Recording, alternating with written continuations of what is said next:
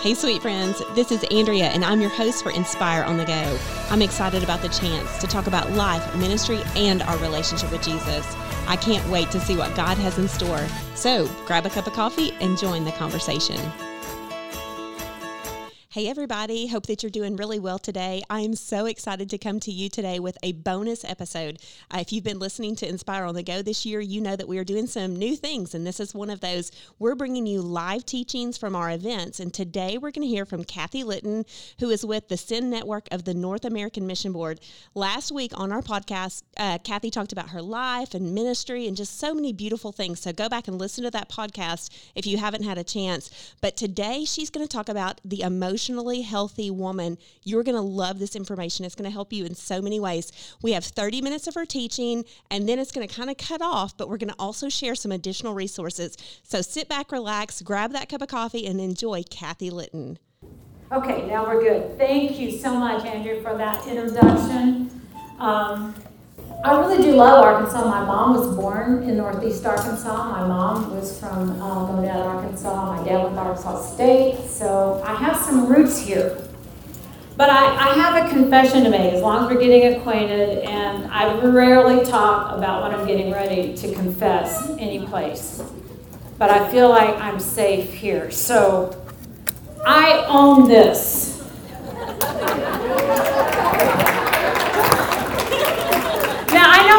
Arkansas football is a little flat right now, but that should have been a little bigger crowd. Yeah, right there. I didn't hear one Woo Pig Sooie or anything.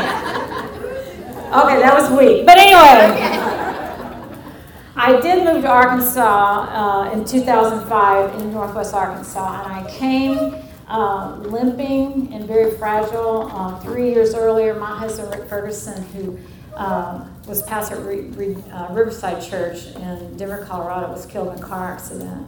And so God had a calling on my life that brought me here, and I moved to this state, and I was greeted by some amazing people and an amazing church family that I was there to serve, but they really served me by loving me well and helping me get to spiritual and emotional, uh, physical health, really, as I was part of that congregation. So I'm very, very, very grateful.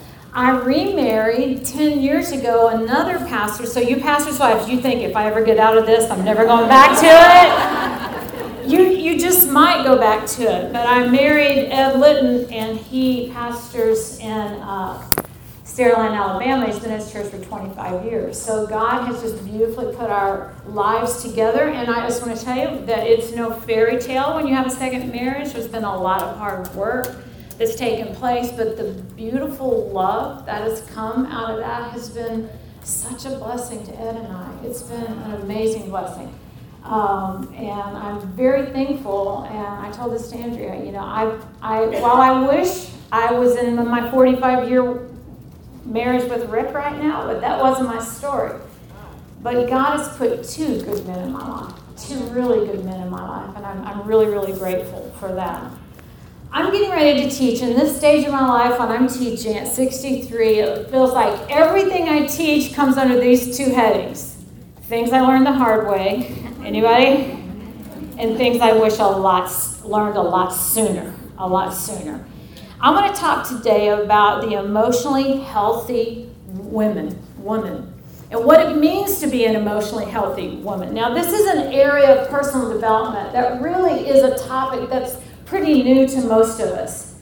And it's a topic that I, I want you to see that the second chapter of the Harvard Business Review on leadership contains the second chapter is writing about emotional intelligence, which is another way to describe emotional health.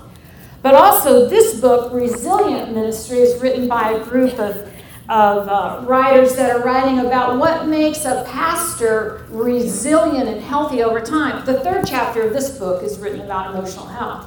So it is a topic that both is applicable in the corporate world, but it's also applicable in the, the church and in the spiritual realm.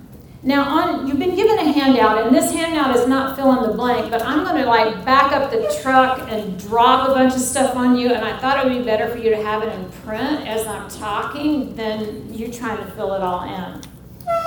Look, look at that first statement there Spiritual leaders' emotions and emotional health are on public display, and often we're not even conscious of it.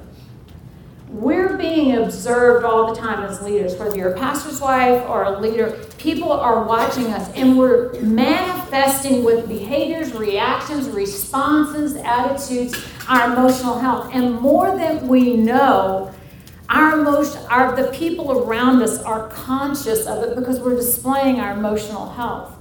My, Michael Hyatt had a blog four or five years ago, and he talked about leadership basically, and he said, as a leader, people observe what you do. The second thing they do is they make up stories to explain why you do certain things. Pastor's wife, anybody with me? And then they will exaggerate how we responded to things. So if we've gone into the nursery, whether you're a spiritual leader, pastor, or whatever, you go in the nursery and you're dealing with a situation, maybe with your child, and you feel like you've talked to, to them at a level two, it's going to be turned around that that was a level six. You see what I'm saying? And so we need to be aware that our emotional health is on conscious, it's on, um, people are conscious of our emotional health because it's on display all the time this topic has become very important to me because I, my generation never addressed emotional health. Also, my journey with grief, I saw that within the Christian community, we struggle with dealing with complex emotions. And what the things that we might call the negative emotions, we just call them that anger, fear, sadness, we don't know what to do with. And we're really emotionally unhealthy in the middle of the most painful experiences of people's lives. And I've also seen how lack of emotional health, poor emotional IQ is affecting our churches and the leadership of our churches. We're going to be talking about lots of different kinds of scenarios today, but I think you'll leave here seeing that most church fights are coming out of poor spiritual maturity and emotional maturity. And so now, one fear I have about talking about this is that somebody might think this is just a bunch of psychobabble, and we're Christians and we're against this. Matter of fact, I saw someone writing on this on Twitter because it's such a safe and sane place, Twitter. But someone was writing on emotional IQ from a spiritual, and some woman jumped in there and said these exact terms just three days ago. I'm like, and I just want you to, if you're a little suspicious, just hang on and see what you think at the end. How about that?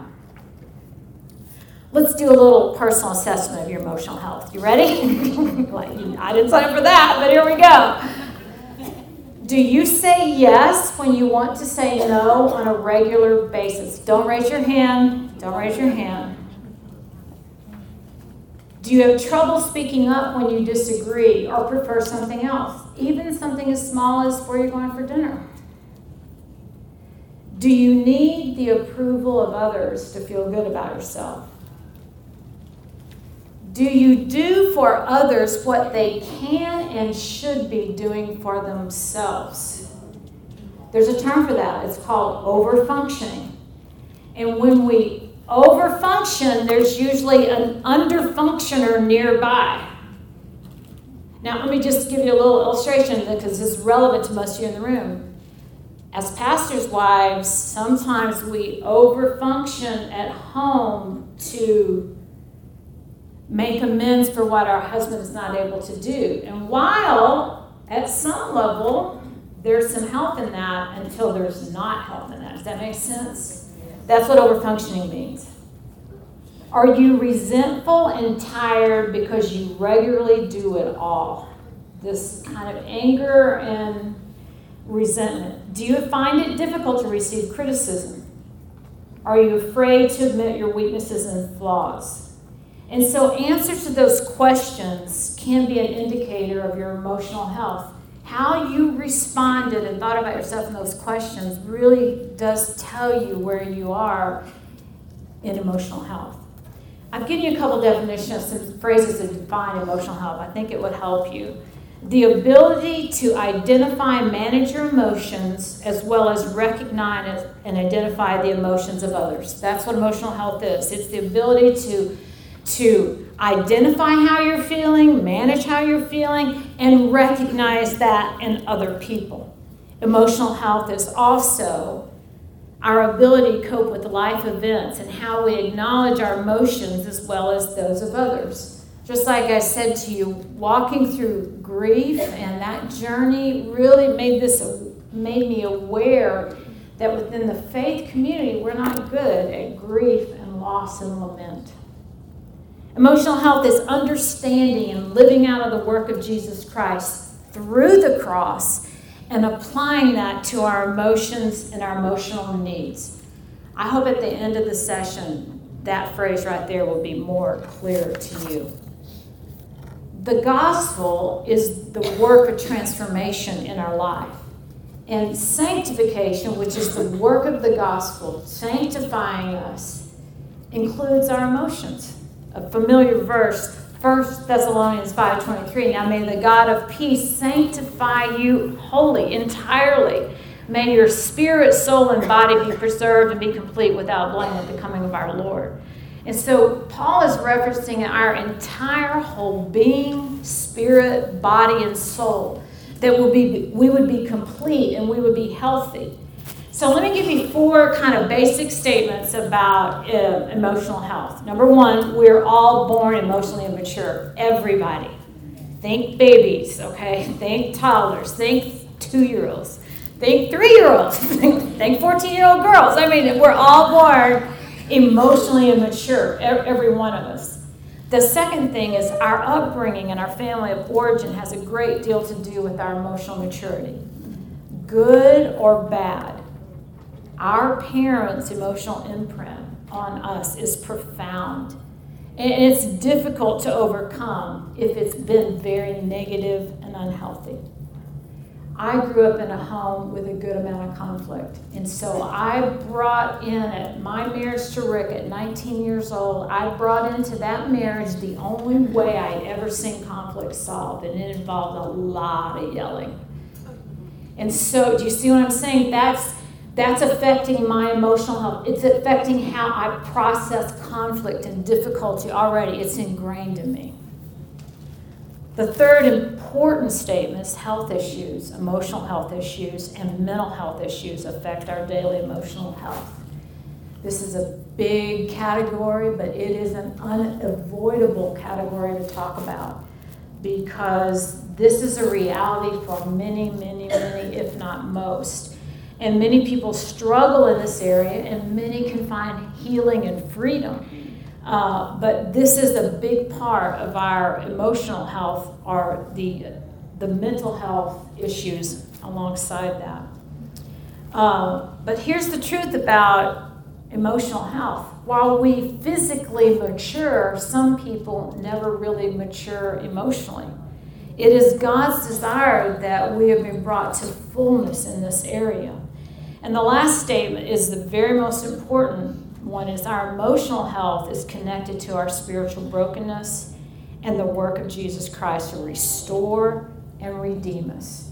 Jeremiah tells us the heart is deceitfully wicked.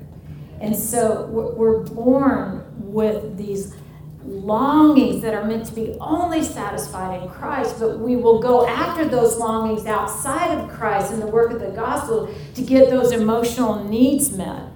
And, and so it's directly related to the brokenness of our soul that is caused that's caused that is caused because of the sin in our life. And so uh, the only hope is Jesus Christ and the power of the gospel. The key to emotional maturity the key to emotional maturity lies in understanding and living out the fruit of the work of a mature soul by the, by the work of God, the work of Jesus Christ in our life.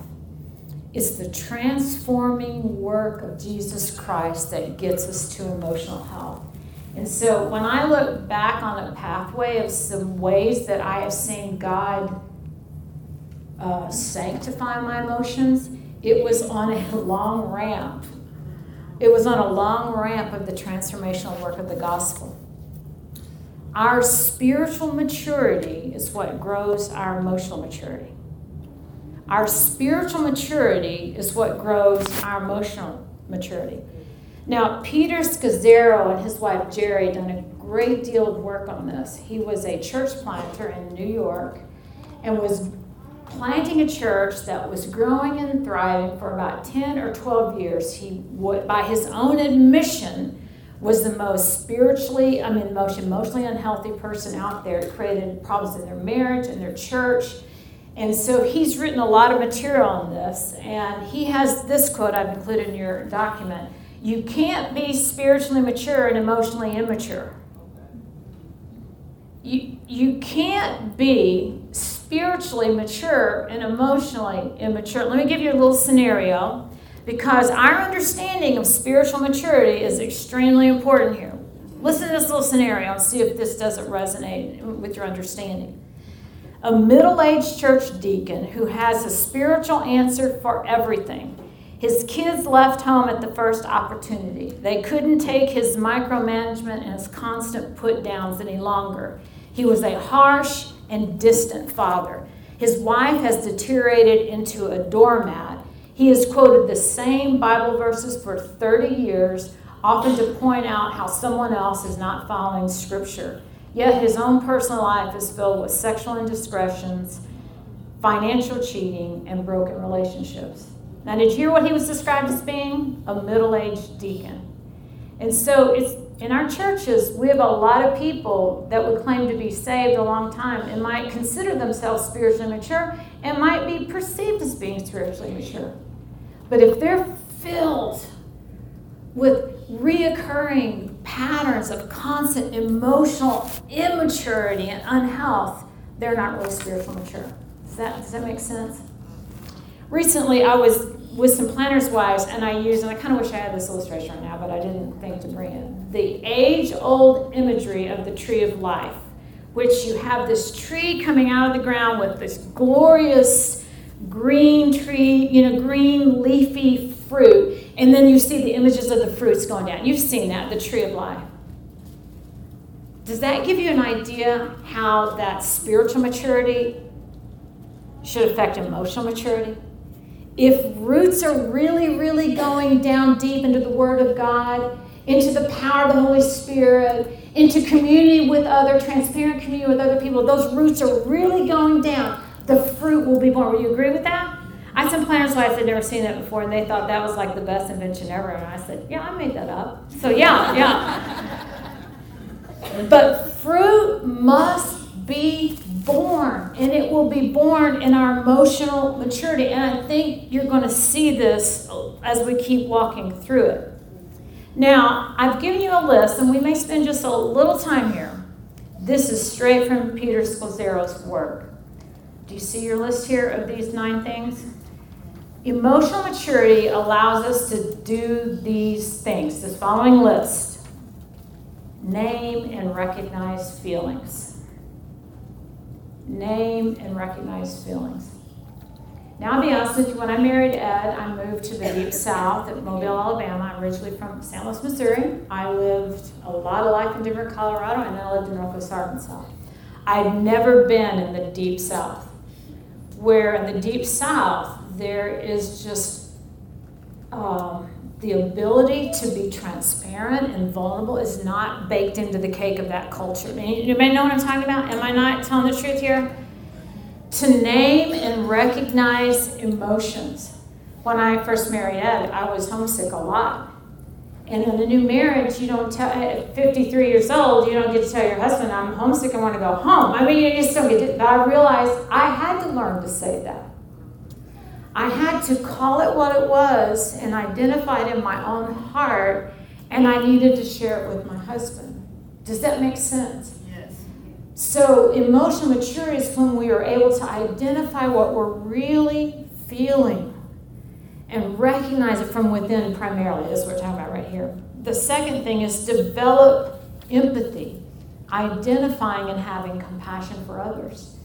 Emotional maturity means that our hearts are open and vulnerable to the hurt of other people, and we lean in and listen to those stories, and we're demonstrating compassion and empathy. You've seen people that cannot do this at all, have you not? It's hurtful, isn't it? It's very hurtful. And yet, there's something in them that makes that very hard for them to do. The third thing is initiate and maintain meaningful relationships. Initiating relationships is easy for most, not all, easy for most. Maintaining relationships is another thing.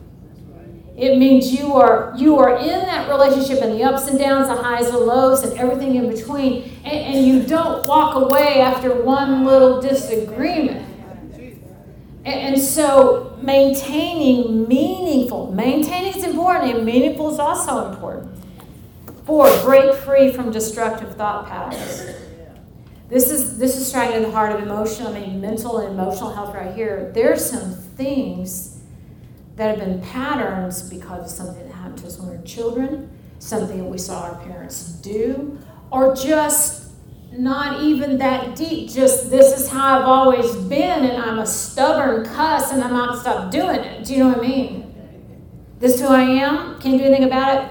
That's not a healthy attitude on spiritual level or emotional health level. Break free from destructive thought patterns. Five is express thoughts clearly. That's pretty self explanatory. Six, learn how the past impacts the present. Now, this is where a lot of people can start thinking something is about psychobabble, but we know far more than we used to know about psychology of children, don't we? And there's some imprints on some of you and some of in, in my story. I came home from school when I was in fifth grade, and my mom was passed out because she tried to take her life. So I have to go back to some things in my childhood and understand that there are some things in the past that affect me today. What happened back then, it's not healthy if we don't. The seventh thing is clearly, directly, and respectfully ask what we need, want, or prefer. This is what they can't do in the South. It feels like the deep South clearly say um, what you need with respect, saying what you need, want, and prefer. Is that hard? It can be really, really hard. But we're not helping anybody when we don't communicate. And the last one is accurately assessing our own strengths, limits, and weaknesses and freely share those with others. That's not the last one, there's one more. I'm going to say something. All we have to say about that one is the gospel. If you and I cannot talk about our weaknesses, our sins, and our failures freely because we're embarrassed or we're shameful, we don't quite understand the gospel to the depth of it. I don't have to cover my sin to you. God knows my sin. Why do I have to pretend like there isn't any over here? And then the last one is this is a big one for church families and family families develop the capacity to maturely resolve conflict. To, to have a conflict that doesn't turn into a knockdown, drag out thing. So you see, these are the habits of emotionally healthy people. Now, I want to remind you that God gave us our emotions. And not only did God give us emotions, we have a God that experiences them himself. He experienced anger. God the Son weeps. The Spirit of God grieves. And so he is an emotional being. And we're created in the image of God. God created us in his image. Uh, John Piper said that God's emotional life is infinitely complex beyond our ability to fully comprehend it, but that doesn't mean he doesn't have one. And so God gives us emotion, and yet we we have sin in the mix of that. And so uh, we often, when our emotions come, we're talking this in a minute, it can drive us to sin. But God never sinned. Our emotions have a purpose. Our emotions can be used for His glory. What do you think about that? Our emotions can be used for His glory.